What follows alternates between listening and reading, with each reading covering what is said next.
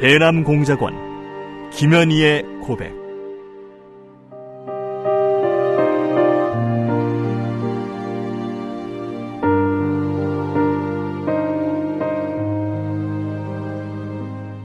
나는 김정일의 친필 지시로 1988년 남조선에서 열리는 서울 올림픽을 파괴할 때 대한 공작 임무를 받고 100여 명의 남조선 노동자들이 탔던 비행기를 공중에서 폭파시켰다. 평범한 여자로 살고 싶었던 내가 어떻게 한치의 죄책감도 없이 이처럼 수많은 사람들을 죽인 살인자가 되고 말았는가. 조국을 위해 한 목숨 바친다는 명분 아래 이 엄청난 죄악을 저지른 나를 용서할 수가 없다. 이 수기는 이루지 못한 내 꿈과 나로 인해 희생된 사람들에게 속죄의 죄물로 바치는 눈물의 기록이다.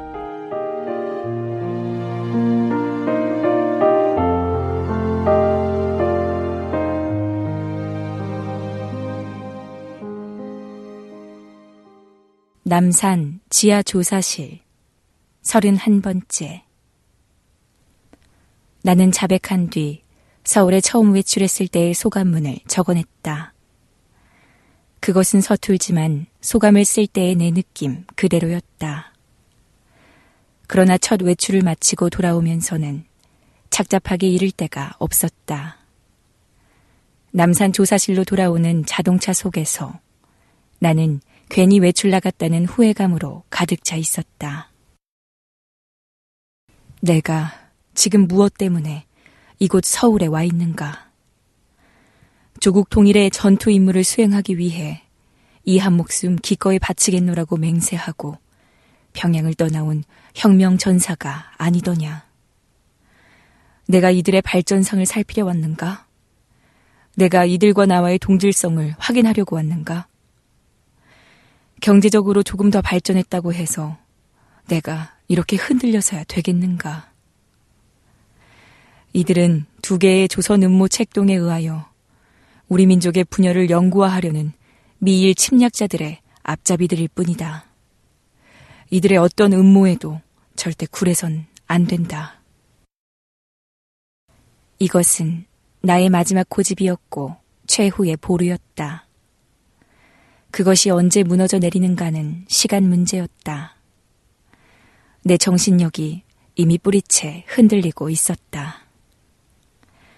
서울 거리를 나간 것은 커다란 실수였다. 돌이킬 수 없는 함정이었다. 조사실로 돌아와 그 어떤 흥분과 초조감에 서성대고 있는데 수사관이 나를 불러 앉혔다. 지금부터 네가 말한 내용이 거짓임을 내가 하나하나 지적해 나가겠다. 잘 듣고 깊이 생각하여 앞으로는 거짓말을 하지 말도록.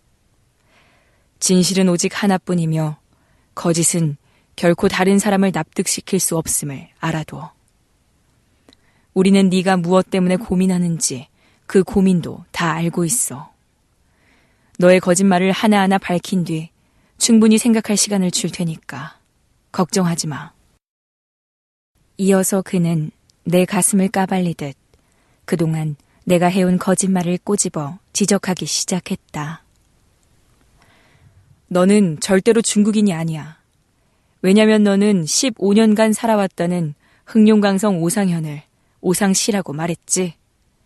오상시라는 건 없어. 또 오상현 주변에 있는 현을 단 하나도 대지 못했어. 너는 퉁스라는 말을 자주 사용하는데 이 말은 남방에서만 사용하는 말이고 북방인 흥룡강성에서는 거의 사용하지 않는 말이야. 그것뿐만 아니야. 너는 고아로 떠돌면서 자랐다고 했는데 음식은 부유층들이나 먹는 호빵을 주식으로 먹었다고 했어. 게다가 옥수수로 만든 죽을 남방에서는 위미, 북방에서는 파옴이라고 하는데 너는 북방 출신이라면서 위미라고 말했어. 또 흥룡강성 오상에서는 신문을 가득 판매한다는 예가 없는데 너는 오상에 사는 이모가 신문과 만두를 가득 판매한다고 둘러댔어. 다 기억하겠지? 이외에도 수많은 모순과 불합리한 말들이 많았어. 이것만 보더라도 네가 중국인이 아니라는 것은 명백하기 때문에 더 설명하지 않겠다. 그는 기억력이 좋은지 잊어버리지도 않고 줄줄 틀린 점을 뽑아냈다. 나는 정신이 아찔해지는 현기증을 느꼈다. 그는 계속해서 일본에 거주한 사실이 없다고 단정하면서 그 점도 지적해 나갔다. 일본에서 1년간 생활했다고 주장하면서도 일본인이 가장 즐겨 먹는 김을 보고 종이 태운 거 아니냐고 능청을 떨었어. 그리고 신이찌의 집이라고 그린 그림이 일본 가옥 구조도 아니었고 일본 거리 그림도 일본 거리가 아니었어. 또 서울 아시안 게임 당시 매일 경기가 텔레비전으로 생중계되다시피 했는데 그 당시 일본에 있었다는 너는 아시안 게임 성적 순위도 몰라서 중국, 다음 일본, 그 다음 한국이라고 들리게 말했지. 매일 취사를 담당했다면서 기름을 뗐는지, 개스를 뗐는지, 연탄을 뗐는지도 답변하지 못했고, 네가 11월 14일에 일본을 출발했다면 일본 수상이 바뀌었다는 사실도 알았어야 했는데 너는 그것도 알지 못했어. 다케시다 수상을 낙가논의 수상이라고 잘못 대답했었지. 결정적으로 일본에서 보던 텔레비전의 상표를 너는 북한제인 쯔쯔지라고 대답해놓고 당황하는 것도 우린 보았어. 일본 택시 운전자의 좌석도 승차에서 보면 왼쪽이라고 말했었지? 그거 오른쪽이야.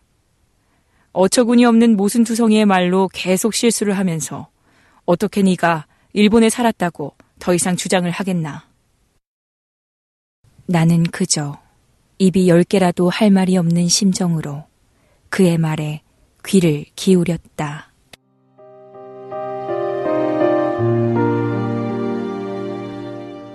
대남공작원 김현희의 고백, 랑독의 박수연이었습니다.